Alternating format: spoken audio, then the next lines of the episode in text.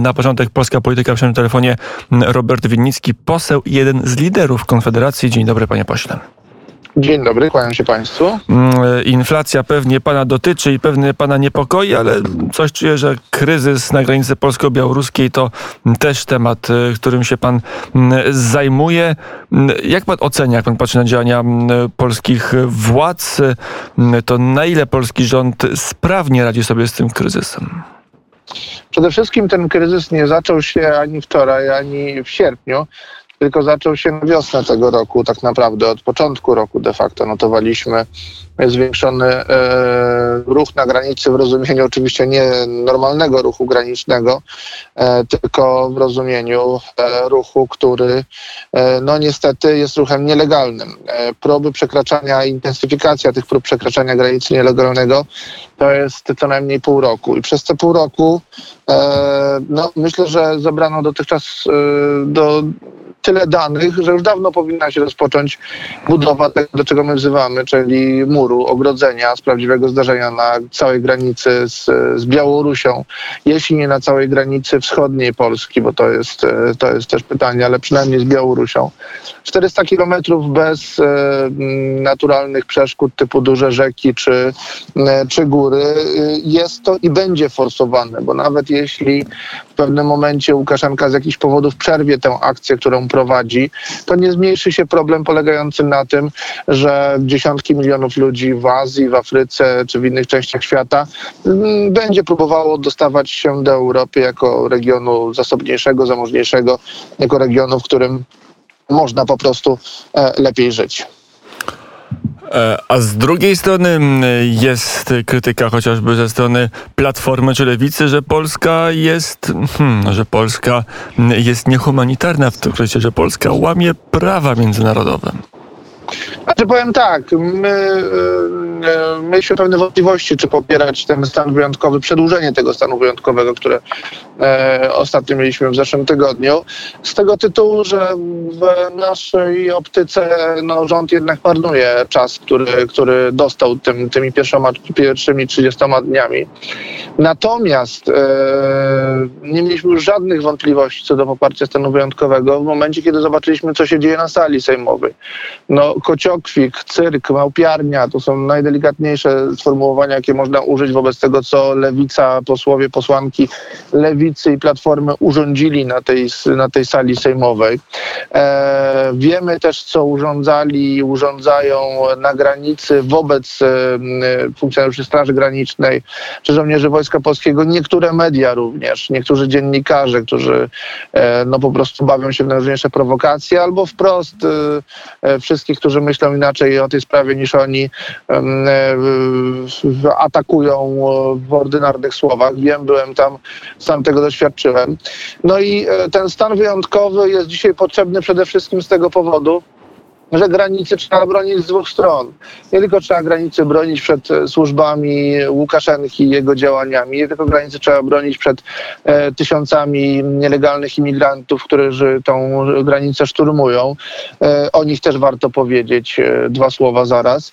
Ale przede wszystkim trzeba bronić przed tymi, którzy takie działania dywersyjne wobec państwa polskiego podejmują, czyli różnych tam lewicowców, agentów Sorosza. Migrantów jeszcze przejdziemy. Wczoraj gościem Popołudnia Wnet w studio był pan Piotr Wojciechowski, ekspert do spraw służb specjalnych, który mówił, Polska powinna być bardziej ofensywna. To jest jedna teza, ale druga teza, że przy głosowaniu nad stanem wyjątkowym policzyła się partia rosyjska w Polsce. Pan też by tak powiedział, że to głosowanie to jest jakiś taki wymiar policzenia się tych posłów, którzy bardziej niż interes Polski liczą się z innym interesem albo z innymi względami jak Platforma czy Lewica? Wie pan, co przede wszystkim policzyli się ci, którzy, a raczej pokazali, bo to głosowanie to jedno, ale jakich argumentów się używa w debacie, to drugie. Pokazali się ci, którzy wykazują się totalnym brakiem odpowiedzialności za państwo, za jego przeszłość, za to, co się wydarzy. Dlatego, z czego to wynika? Jaki jest powód? Co kieruje posłami Platformy czy posłami Lewicy? Albo ruchu jest, Szymona Hołowni. Powód jest bardzo prozaiczny. Powód jest bieżączka polityczna, w której im się wydaje, że, czy mają taką nadzieję, że w momencie, kiedy pokażą parę tkliwych zdjęć ludzi, którzy, przypomnijmy, w połowie i tak nie chcą w ogóle rozmawiać na temat zostawania w Polsce, że pokażą zdjęcie dziewczynki, tak, to podczas tej debaty tam wystawili zdjęcie tej imigrantki dziewczynki. Ja na koniec wyszedłem na mównicę i powiedziałem, że po tym, co się dzisiaj tutaj działo, po tym cyrku na sali sejmowej, to nie mam wątpliwości, że Łukaszenka, który tę debatę obserwuje, czy jego ludzie tę debatę obserwują, w te pędy zamówili 20 kolejnych samolotów z imigrantami z Bliskiego Wschodu i na pewno w tych samolotach będą takie dziewczynki. Jeśli ktoś jest na tej sali odpowiedzialny za tragedię takich dziewczynek, to właśnie ci państwo z Lewicy i z Platformy, którzy w ten sposób sieją dywersję na tyłach państwa polskiego. Nie ma co do tego żadnych wątpliwości. Oni widzą w tym krótkotrwały interes, dlatego że... Ale jaki interes? Znaczy większość sondaży mówi, że Polacy jednak są przeciwko otwieraniu granic, przeciwko rozszczelnieniu. W zasadzie do tego się sprowadza argumentacja Platformy, która co prawda retorycznie mówi, my jesteśmy za szczelną granicą, ale wpuśćmy wszystkie kobiety z dziećmi, a potem w ramach łączenia rodzin pewnie wszystkich tych, którzy są głowami tych rodzin i starszymi synami, czy w ogóle wszystkich, więc to jest trochę nielogiczne, ale sondaże wskazują, że Polacy otwarcie granic nie chcą, a mimo to wiele partii, Lewica, Platforma, Szymon Hołownia za tym optują. Jest duża część Polaków, którzy tej propagandzie ulegają. Pamiętajmy też, że my jesteśmy jednak narodem emocjonalnym, uczuciowym, sentymentalnym. Oni uważają, że jeśli nasycą przestrzeń publiczną odpowiednio dużą ilością ckliwości, zwłaszcza wobec kobiet i dzieci, no to uda się wtedy niejako tę kartę propagandową odwrócić. Tymczasem powiedzmy sobie jasno, nie tylko to, że tam na tej granicy większość tych imigrantów to są młodzi mężczyźni, jak przy wszystkich tych falach imigracyjnych. Po drugie, powiedzmy sobie też, że ponad połowa z nich w momencie, kiedy już udaje im się nielegalnie przekroczyć granicę i w momencie, kiedy są zatrzymywani przez polskie służby, to zaledwie 44% ubiega się o ochronę międzynarodową. Znaczy zaledwie 44% godzi się na to, żeby wystąpić o azyl. Dlaczego? No bo jak wystąpią o azyl w Polsce, no to wtedy w tej Polsce zostaną, utkną, bo przecież nikt inny ich nie weźmie wtedy, tylko problemem państwa polskiego będzie, żeby się tutaj zaopiekować. Dlaczego? Dlaczego ponad 50% wprost decyduje się na to, żeby ich zawrócić do granicy? No bo uważają, że lepiej jeszcze raz próbować nielegalnie przekroczyć tę granicę, ponieważ ich celem są dostatnie Niemcy lub, jak sądzę, wrócić skąd przyjechali, niż zostawać tutaj. Znaczy to tak nie zachowują się ludzie zdesperowani. Natomiast oczywiście przy próbach przekraczania nielegalnego granicy może się zdarzyć, że ktoś po prostu umrze i takie przypadki już też mieliśmy. Natomiast nie mówmy o tym, że w ostatnich dniach Bogu dzięki jest ich mniej, czy nie ma ich w ogóle. Ta liczba 6 milionów się zatrzymała, a i tak zrobiła... Bogu dzięki, natomiast pamiętajmy, że idzie jesień, zima, będą przymrozki, a Łukaszenka tej swojej akcji nie przerywa. W związku z czym... A myśli pan, że politycznie Platforma i Lewica na tym wygra? Na tym, no jednak było, nie było trochę, no bo ci posłowie Lewicy, że pani poseł Jachira, to posłanka Koalicji Obywatelskiej, stają się bohaterami białoruskich mediów. No grają razem z Łukaszenką w tą brudną grę migrantami. Myśli pan, że to politycznie się opłaci Platformie, Lewicy czy Szymonowi Hołowni? Póki co przegrywają, ale przez tą zadymę, którą robią, zachęcają Łukaszenkę do wysyłania kolejnych tysięcy ludzi na tą granicę. Oni wiedzą też, że w pewnym momencie może dojść do jakichś tam tragedii na tej granicy, że rzeczywiście, tak jak mieliśmy, nie wiem czy pan redaktor pamięta, w 2015 przy tej fali, gdzie setki tysięcy ludzi ruszały przez Morze Śródziemne i ciało chłopca, który utonął, tak, w trakcie takiej przeprawy. Przerobieniu zdjęciu przeniesione to ciało w inne miejsce, tak żeby kadr był lepszy, żeby lepiej wyglądał. Spreparowane zdjęcie, niemniej śmierć była faktyczna. No i tym zdjęciem próbowano szantażować wszystkich tych, którzy chcieli bronić granic Europy, którzy chcieli tego, co jest oczywiste, tego, co jest naturalne, czyli chcieli bezpieczeństwa na granicach i próbowano tym szantażować. Ja uważam, że tak jak tym zdjęciem tej dziewczynki byliśmy szantażowani, tak będziemy atakowani, szantażowani, gdyby nie daj Boże cokolwiek drastycznego na tej granicy się wydarzyło, a może się wydarzyć i ten nacisk nie będzie malał. Dlatego powtarzam, szybka, ekspresowa budowa muru na tej granicy, wysłanie jeszcze więcej wojska, bo mamy sygnały od wojskowych, że tam, gdzie oni stacjonują, tam rzecz ma się o wiele lepiej. Wysłanie tam jeszcze większej liczby wojska, wybudowanie w ekspresowym tempie tym muru, co rząd powinien zrobić wiele miesięcy temu. To jest kwestia naprawdę priorytetowa. A myśli pan poseł, to już ten wątek kończąc, że tego typu działania rządu będą wystarczające? Być może Łukaszence nie tyle chodzi o tych miliardów przerzucać, ale żeby destabilizować sytuację. A to mu idzie całkiem nieźle. Nawet jak budujemy mur, będą ludzie, to i tak będzie mógł grać Platformą, grać Lewicą, grać Hołownią i cały czas będzie mógł tą swoją wewnętrzną partię w postaci tych ugrupowań rozgrywać w Polsce. Więc nawet mur, nawet straż może mu nie przeszkodzić. Łukaszenka piecze trzy pieczenie przy jednym ogniu. Po pierwsze zarabia trochę na tych imigrantach, bo od każdego bierze tam kilka tysięcy dolarów od głowy. Po drugie Łukaszenka oczywiście mści się na Polsce i próbuje też zdestabilizować sytuację. Ale po trzecie on też przystawiając ten pistolet migracyjny liczy pewnie po cichu, że uda mu się zrealizować to samo, co Erdoganowi kilka lat temu, co prezydentowi Turcji. On dostał całkiem grube miliardy euro od Unii Europejskiej tylko po to, żeby ta Unia Europejska nie doświadczyła kolejnego zalewu imigrantów z tureckiej strony, przez Morze Egejskie, tam przez granicę z Bułgarią i z Grecją turecką. Więc to są trzy cele Łukaszenki.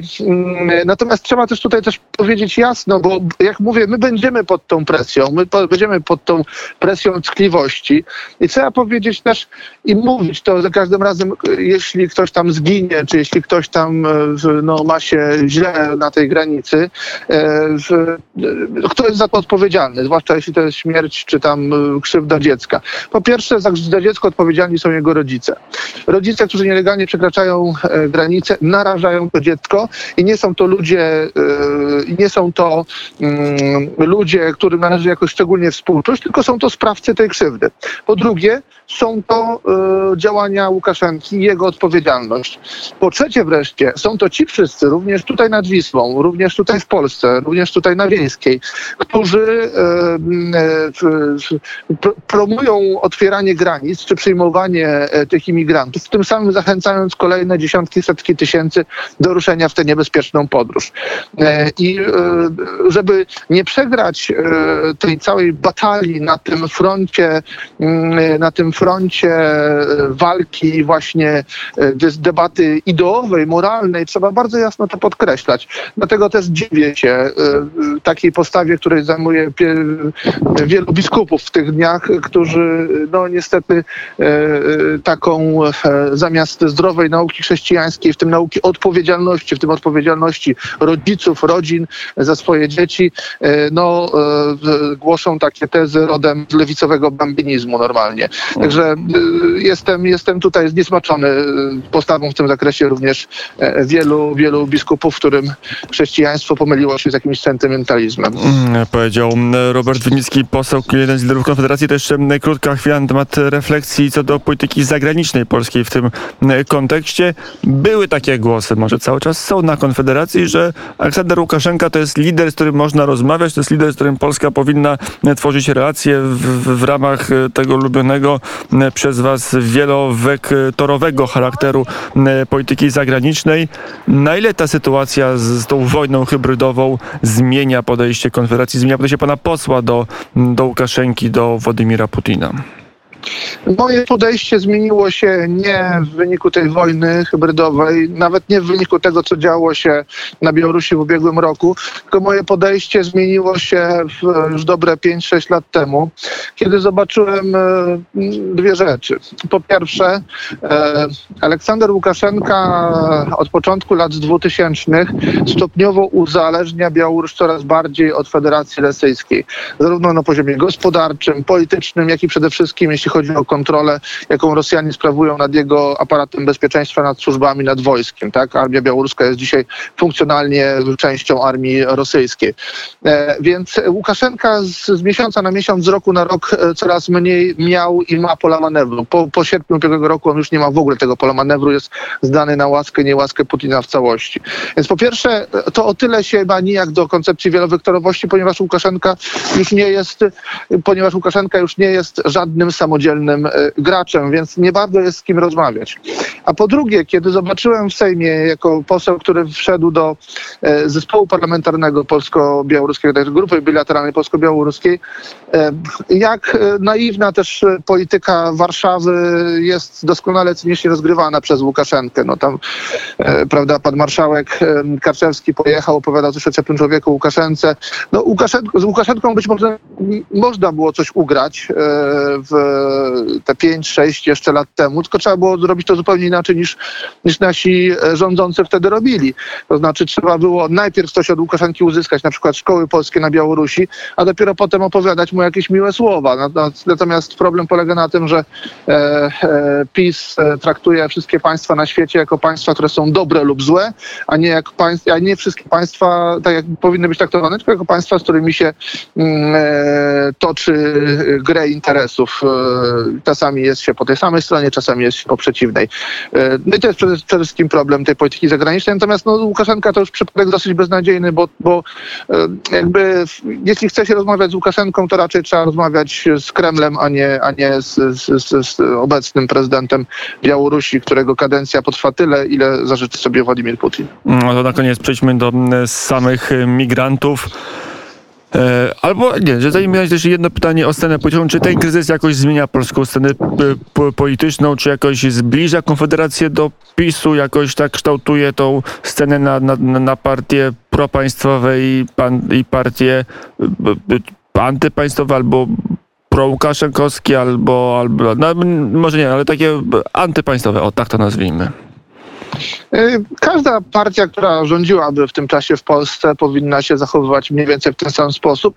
Ja sądzę, że nawet gdyby Platforma lub Lewica dzisiaj rządziły, to oni też przede wszystkim mówiliby o obronie granic. No bo to bez wątpienia. Ciężko by sobie wyobrazić inną sytuację, prawda?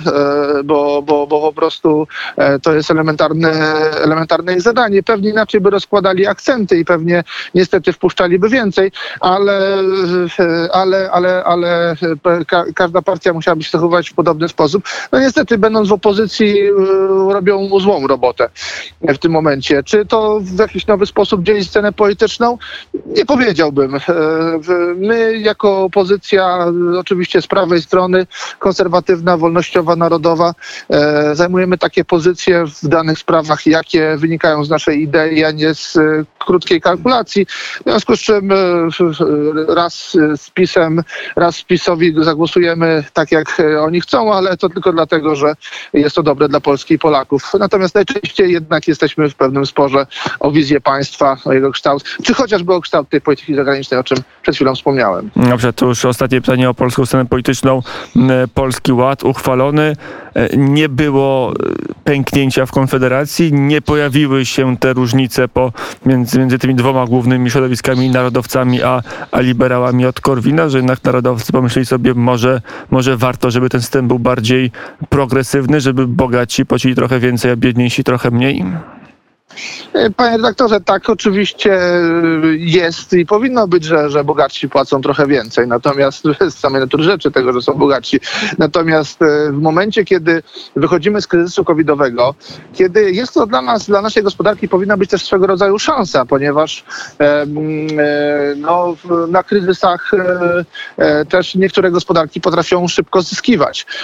My jako państwo powinniśmy uchylać nieba przychylać nieba przedsiębiorcom, bo to od nich ostatecznie i oczywiście od pracowników, których zatrudniają, zależy to, czy dokonamy skoku i na przykład, czy będziemy się znacznie dynamicznie rozwijać niż Europa Zachodnia, co pozwoli nam dogonić gospodarczo państwa zachodniej Europy, czy też nie. No to nie jest dobry moment na to, żeby dokładać najbardziej przedsiębiorczej części naszego narodu podatków i obciążeń.